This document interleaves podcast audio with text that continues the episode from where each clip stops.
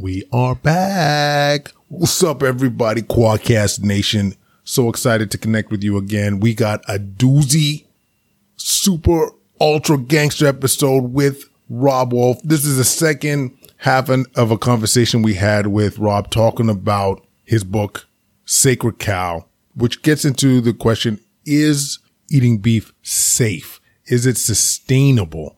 What's the nutritional value? What's the impact on our environment? And I, I guarantee you, you'll be surprised at ro- what Robb has to say.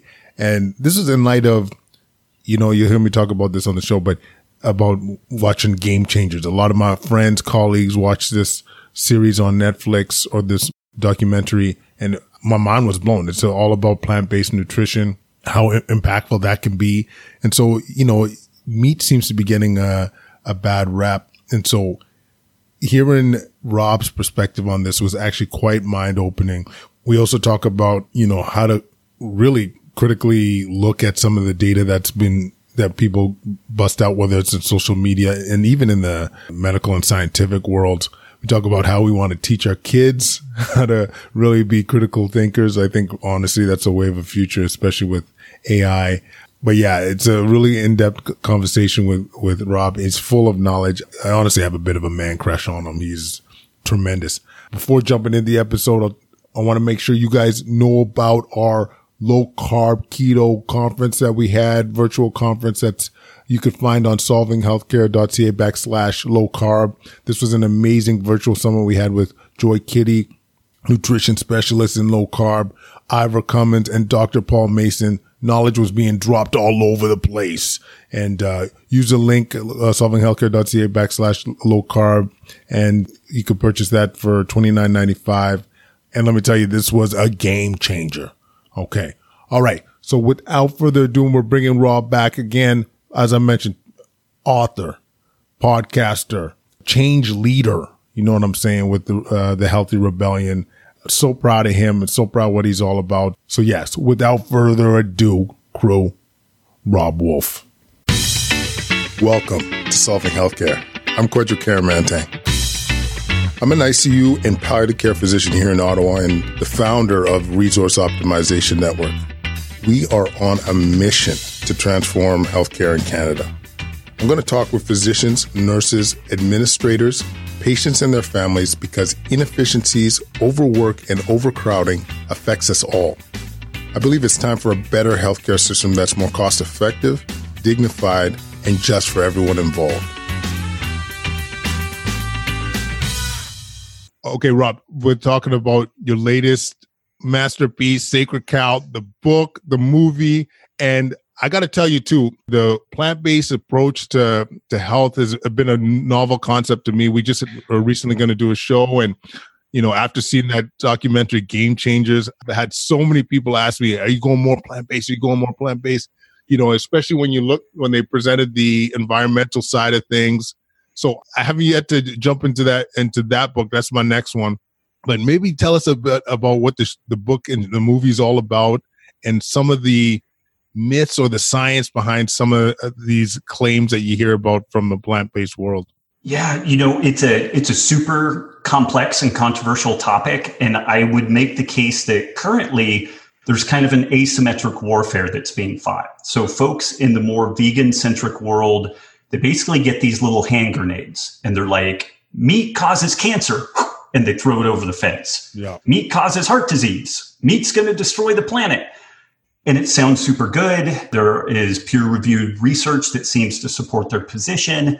And then for folks like me to give any proper accounting of that, each one of these topics is kind of a mini PhD dissertation to really give it a thorough accounting. So it, it's really kind of a, a difficult process to get into. My co-author and I, Diana Rogers, we worked on the book for four years prior to release, same same amount of time on the the film. And what we look at is the health, ethical, and environmental considerations of a meat inclusive food system. And you know there are many things that are thrown out, uh, like uh, grazing animals release huge amounts of greenhouse gas and that, that this is going to accelerate climate change. So we need to reduce the number of grazing animals. When you really look at the data around that, there's a couple of different things that are really concerning there. One is the amount of greenhouse gases attributed to these animals has been shockingly overblown. Some people have said that 86% of greenhouse gas emissions out of westernized countries come from, from animals. It's more like 2.8% as a beginning point.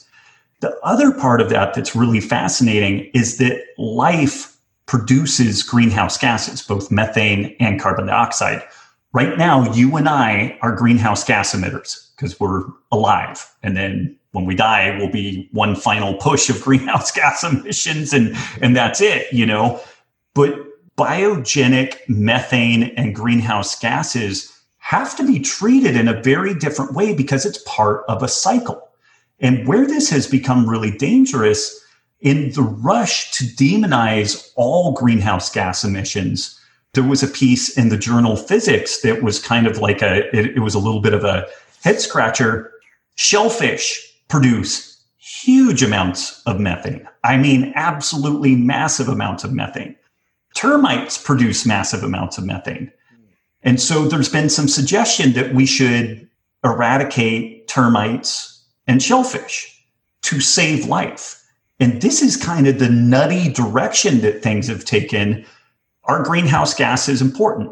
Yes, but it's really more important to understand the context of what we're we are talking about. Even in this COVID pandemic, it's been interesting where numbers of grazing animals didn't decrease, but what did shockingly decrease is transportation.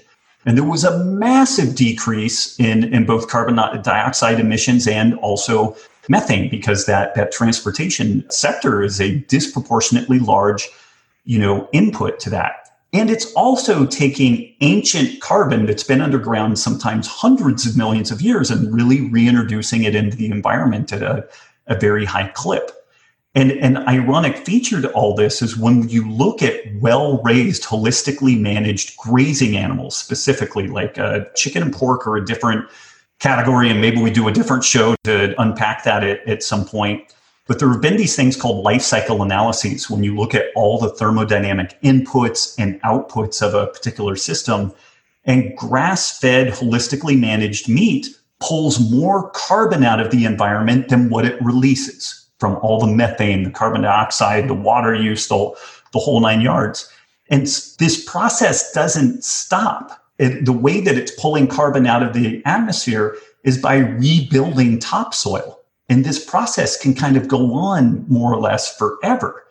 And so while we're demonizing grazing animals for being the carbon emitter that they're really not, and in a context that is quite different than what transportation is, they may also be the most important tool we have to mitigate climate change, to reduce atmospheric carbon dioxide levels, and produce a decentralized, effectively infinite food source. Like this is, but before humans were even on the planet, grasslands and grazing animals were a, a keystone feature of the global ecology. So it's important to understand that huge tracts of the Earth's surface are amenable only for growing grass and supporting the animals that feed on that grass. Man, there's just a lot of different moving parts to that. But in this, in this rush to do something about climate change, I think some really good intention has just kind of gone a little bit off the rails where we're not critically assessing are these animals really the danger that we're proposing? And could there even be a flip side to this that they may actually be a shocking solution to the, the problems that we face? And, you know, there's some interesting kind of access and kind of social justice stories around this stuff. Like when we really started poking around in all this, there are a good number of people around the world that the women are unable to own land, but they can own animals, and it's mainly grazing animals. And that is their sole source of income, of societal status. It provides a remarkably nutritious diet to their families and their communities. And what this Planet of the Vegan story really is, is trying to get everyone dependent on the row crop exports of the United States and Europe. And this isn't like an opinion piece. The, the stated goal of Impossible Foods, the folks that make the Impossible Burger, they said that they want to own the intellectual property on our food system. And I just, you know, for like developing countries and places that have these rich cultural histories of, of their indigenous food systems, this is shocking to me. Like it's dangerous. It's not a resilient system. If another pandemic hit the US and the whole world is dependent on our food exports, what the hell is going to happen? There was a, a, piece that was released from a UC Santa Barbara publication recently looking at some Pacific Island chains that have become overly dependent on exports from the United States in particular. And man, they are hair on fire uh, resolved to become food independent and to refocus on their traditional food systems. So this is another kind of feature of this thing where there, you know, there's some interesting kind of globalization stories that get into this. And Doc, I, I got to tell you, like, I think that this is to whatever degree I end up having a epitaph on my headstone that's like this dude either did good or bad if the good is from anything that I've done, I think it's going to be it actually in this this kind of sustainability wow. space. But man, the amount of pushback and anger and you know, I mean, we get labeled everything from like right wing conspiracy theorists to eh, you know just trying to navigate this story and have a nuanced discussion has been an absolute man- landmine and I gotta say, had I just doubled down on selling abs and skinny jeans, it would have been way better for my body. bottom line would have been a, a, a, lot better for the gray hairs popping up on my head because it, it's been a stressful process. But I have two young daughters, and I really I want them to have a better world than you know. I want to leave them the best world that we possibly can, and hopefully a better world than what you and I had. So that doesn't mean I'm right.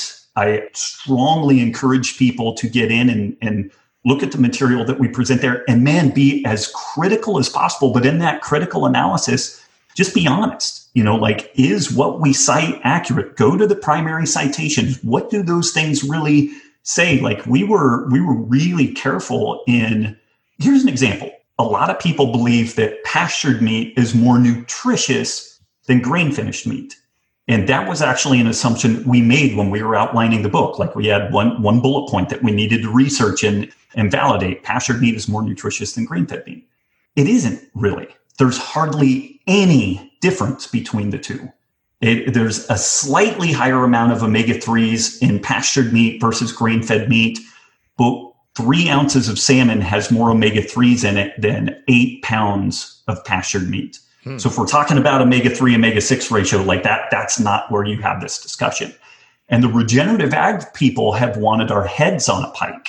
But we looked at every bit of material available. We hired a PhD independent researcher to look at this topic, and he arrived at exactly the same spot that we did.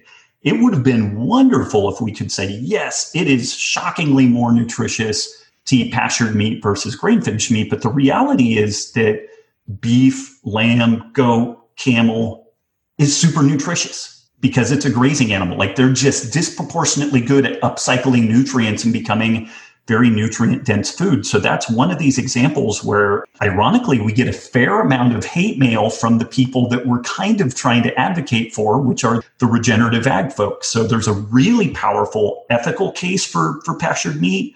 There's a powerful environmental case for pastured meat. Pastured Dairy is much more nutritious. Pastured eggs is more nutritious. Wild caught fish is more nutritious. But the meat itself, there's just not that much of a, a delta between them. Wow. And man, I and again, not to belabor the point, I would have loved for that story to have gone a different direction, but it just didn't. But we tried to be really careful to not greenwash any of this stuff and to play favorably to the to the crowd that we're catering to, even though it, we've had some fairly negative blowback around things like that. Yeah, I mean, first of all, I would just want to commend you for taking this on. You know what I mean? Because, like, I think, I mean, this is not.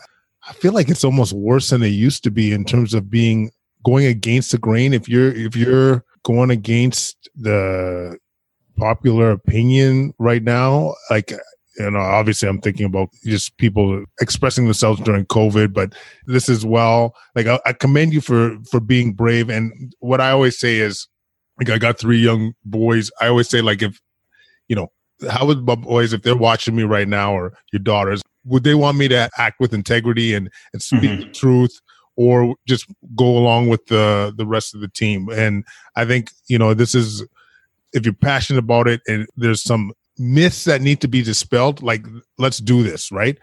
The other thing I wanted to, to mention regarding Sacred Cow, which actually blew me away, because one of the things that I saw is Diana mm-hmm. Rogers, right? Like yeah. I, I, saw Diana, I heard Diana Rogers on uh, Diet Doctor, and she was explaining the the water, like the water component, which once again, you watch Game Changers, which is clearly a biased point of view, but it, you know they just they did their best to make some compelling arguments. But the water argument was where I was like, okay, whoa, you know that much water goes into you know producing cattle and or uh, meat, but I'm gonna screw this up a bit. She was explaining the difference between different colors. It was a green, green, blue, and and gray. Yeah, yeah. I'm, I'm, wondering if you could touch a bit on that because I think this is a to me. I like I stopped almost driving when I heard that, and just so I could take a note. Yeah, and this is one of the things that is is thrown out there as justification that oh man, raising meat is really inefficient. It uses all this water. So there was a, a report out of the Netherlands. There have been other reports, but this thing is pretty new. It's very comprehensive and it categorizes the water usage in different food production methods. And it breaks out water into green water, which is precipitation, rain, snow, mist, hail, you know, whatever. Blue water, which are lakes, streams, and below ground aquifers. And then gray water, which is the wastewater of these different processing methods. And in this paper, it makes the case that it, it does these comparisons and it, it suggests that meat production is disproportionately high in water consumption. But 96% of the water that they're accounting for is rain that falls on grasslands. Hmm. It's going to do nothing else other than fall on grasslands. And these Can't grasslands, the interesting thing is it, it isn't lost. It grows grass. That becomes part of the local hydrological cycle of, you know, like gaseous water vapor going back into the air and coming back down as mist and and then the animals eat the grass and drink the groundwater and they pee and poo and do all the things that they do. But this isn't stealing water away from another area. And the irony is that things like almonds do exactly that. They pump groundwater to raise almonds and in the United States, 70 or 80% of the almonds that we produce are exported to China.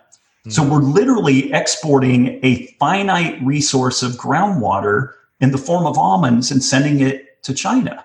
But yet, because it's a plant based food, it's really not vilified at all. So this is one of those things that it's really critically important to look at the details. And I, I don't know if either one of us explained this thing adequately for the, the folks listening, but yeah. You know, it is routinely stated that raising beef in particular. And again, chicken and pork are a different story. These things are raised exclusively in these kind of confined area feedlots. And this did not exist prior to World War II. It was post World War II and the industrialization of the food system that we were able to get these confined area feeding operations, particularly for, for pork and chicken. Pork and chicken used to be these secondary food options that we had. Like there was the special occasion meal that folks had was chicken every once in a while because you couldn't grow it in massive amounts. It was like a secondary feature. But if we're demonizing cattle because of water consumption, and that water consumption is almost exclusively in the form of rain, sleet, and snow that falls on grasslands. And if these grasslands are not healthy unless you have properly managed animals on them, you can't overgraze the grasslands, but you can also undergraze the grasslands. Pulling animals off of them is just as bad as having too many. There's kind of a middle ground there. Then we could make some really catastrophic decisions. Like we could double down on like subsidizing food that really is unsustainable. Mm-hmm. And again, I can't emphasize enough grass, grasslands, photosynthesis, herbivores. This has existed since probably before the dinosaurs in some form. Like this is a stable major feature to the, the global ecosystem. And it's not to say that there aren't things that we could do to improve it, but you know, demonizing the water use of, you know, that's put into raising grass is a very misguided endeavor when we look at the the whole picture. Yeah, but it's just so it's amazing how and I come from a scientific background.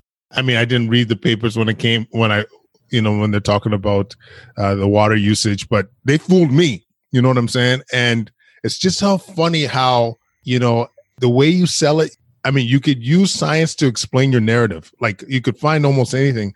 But yeah, it's amazing how much devil's in the details, man. Yeah. Like it's just it's incredible. And maybe one more point about sacred cow or, or just beef in general. I think, you know, there's a lot of worry about, you know, increased cancer risk. You'll see that.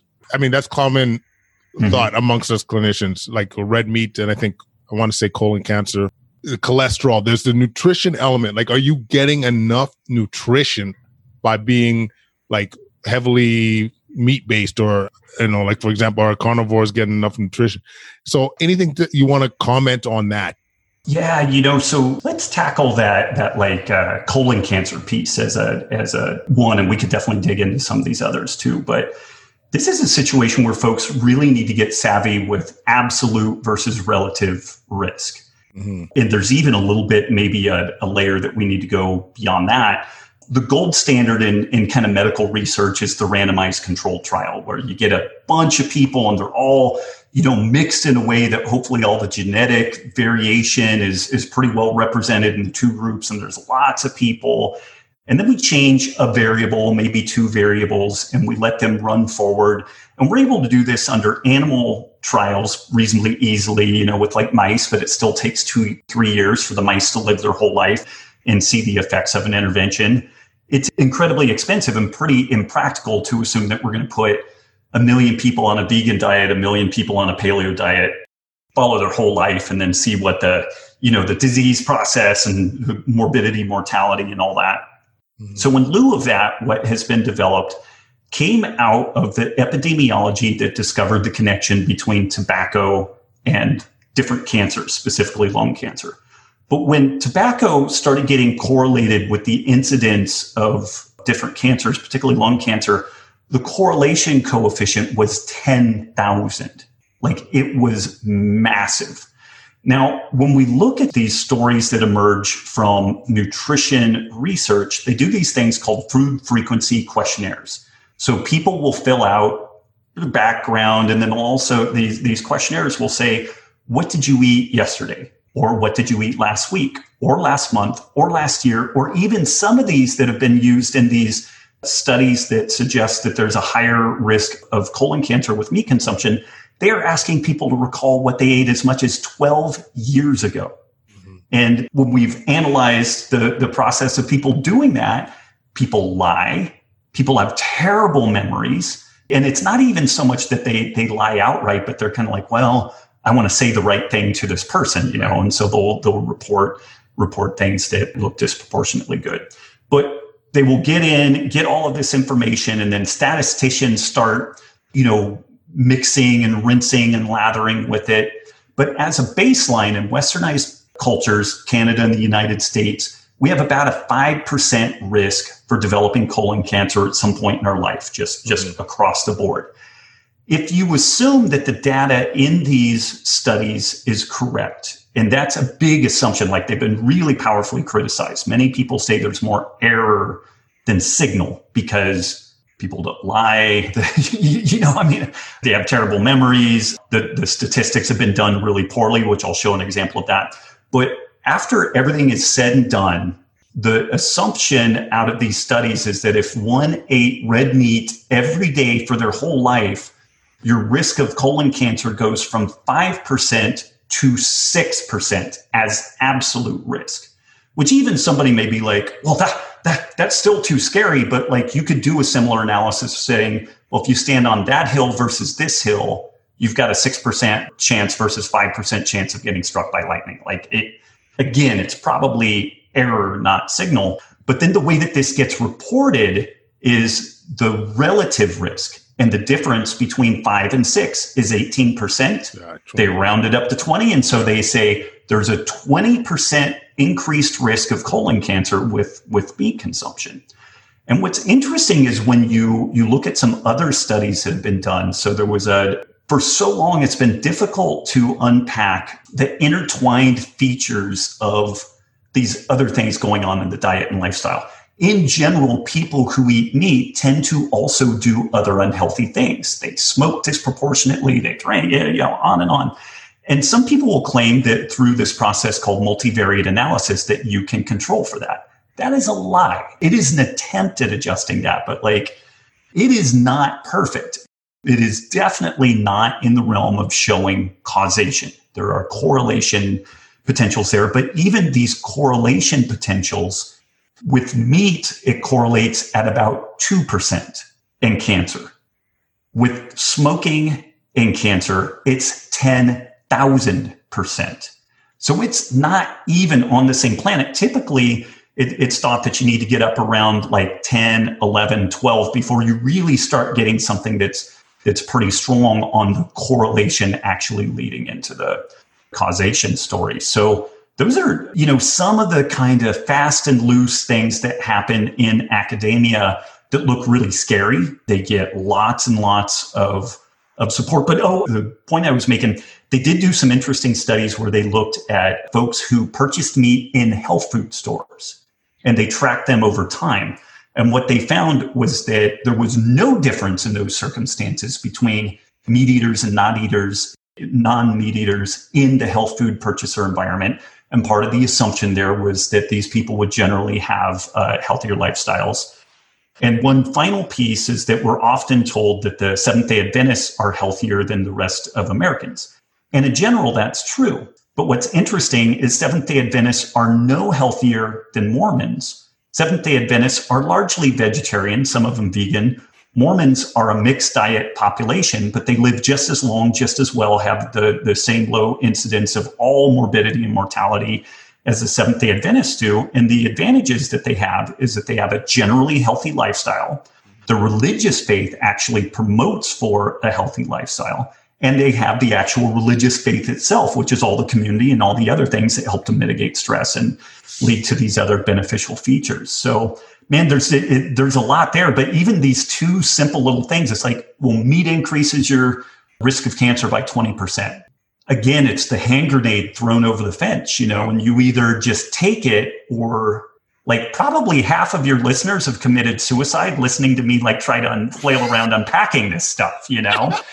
And I don't know that I did a particularly good job on it. And that is just like one tiny slice of this story. Oh, and there's man. kind of the, this bigger picture reality, which is when we look at how terribly most people eat in the West, whether people went paleo or vegan or what have you, it's going to be a win. Like eating less processed food, not yeah. drinking soda, like that's going to be a win and yeah. we're we're so wrapped around the axle of trying to find what is the one true diet religion to sell to people that we end up losing that that bigger bigger picture story that would be really valuable and again like if somebody embarks on a vegan diet and they feel way better they're looking better and everything and then somewhere down the road it's not working so well for them they can shift gears and do something else and the same thing with a low carb paleo like they, they could shift gears towards more plant-based but for the love of God, stay out of the middle of the supermarket. Don't drink soda. Don't drink fruit juice, you know, and those things are going to have huge benefits for people. Yeah.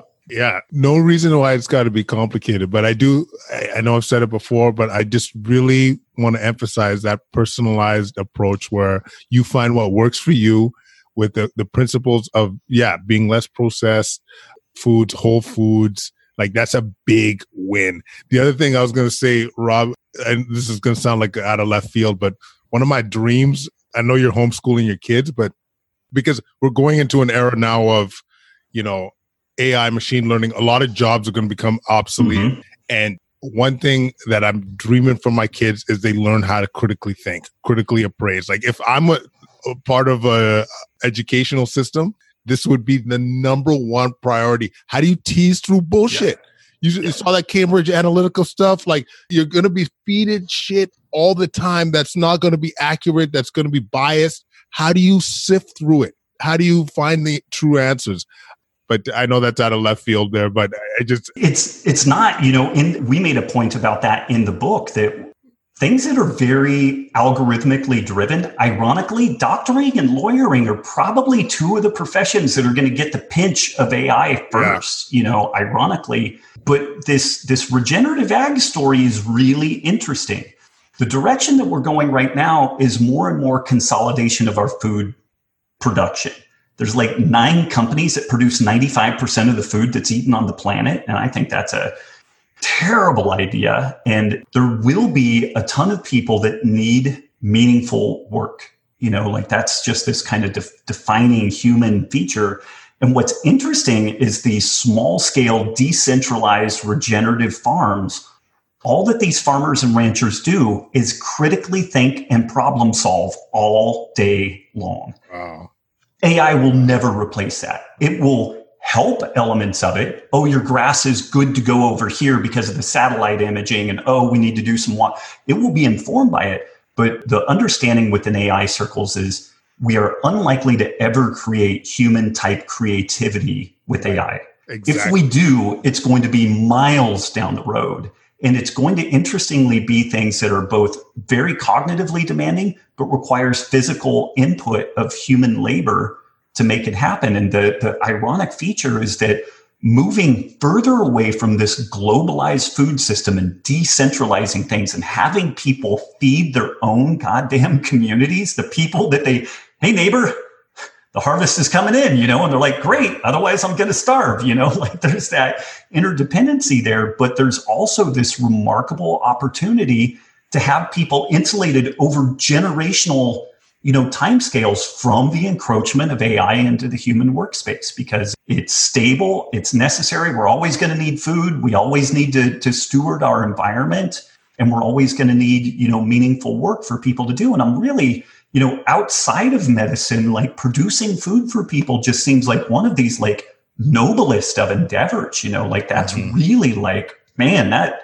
that hits deep on you, you know. So I, I'm really stoked that you brought that up because that's another big case that that we make in the book and i don't know that it really made it in the film but i try to weave it into the the podcast that i get onto is when we're thinking about motoring into the future and what will our children do for work. Like part of the skill set that i don't know if they're going to like it or want to do it but we're helping them to learn how to do some basic woodwork and carpentry and like what does a, a solar cell work into a water pump and then actually doing small scale regenerative farming. We've got one acre of land here in Texas, and wow. we're doing everything we can to for both me and the girls to learn how to do that stuff. Yeah. I mean, life lessons, man. I personally wish we were more in tune with that. And I know we, our household is a bit nuts with obviously the boys and then our schedules, but I commend you once again, like getting down to the roots and teaching the kids valuable skills that like basically you're thinking about what's going to be valuable down the road and i got to commend you for that Robb. Thank you. Absolutely. Guys lit crew how ballin was that episode? Robb i gotta thank you so much for this. Those that see it on video my mouth was open half the time with Robb's throwing down knowledge. And like honestly like if you haven't listened or read his books or listened to the books or listened to the podcast like he's really coming with all this advice it's evidence based. He knows what he's talking about. It's he's well read. He'll he'll cite find a citation for these claims. So really, for lack of a better word, the man is vetted. So Robb, where can people find you? robbwolf.com is where the bulk of things happen. The only social media that I do any dabbling on at this point is Instagram, and that is at Das Robb Wolf. Otherwise, I'm over at the Healthy Rebellion. Thank you for that. I will do one more plug. I was just commenting on the the topless pose before on that other on Insta. Man, the, the man is ripped. Okay, he's not only uh, it's all liposuction. It's liposuction and drugs. That's all he's it is. Living, he's living it, but guys. So thank you so much for doing this, and uh, I know we're going to connect again in the future. Doc, thank you. Huge honor to hang out with you. Absolutely. Tell me that wasn't awesome. Tell me that wasn't full of knowledge. Tell me that wasn't all about changing the boogie. Ken Berry. I love that episode, guys. That was fun.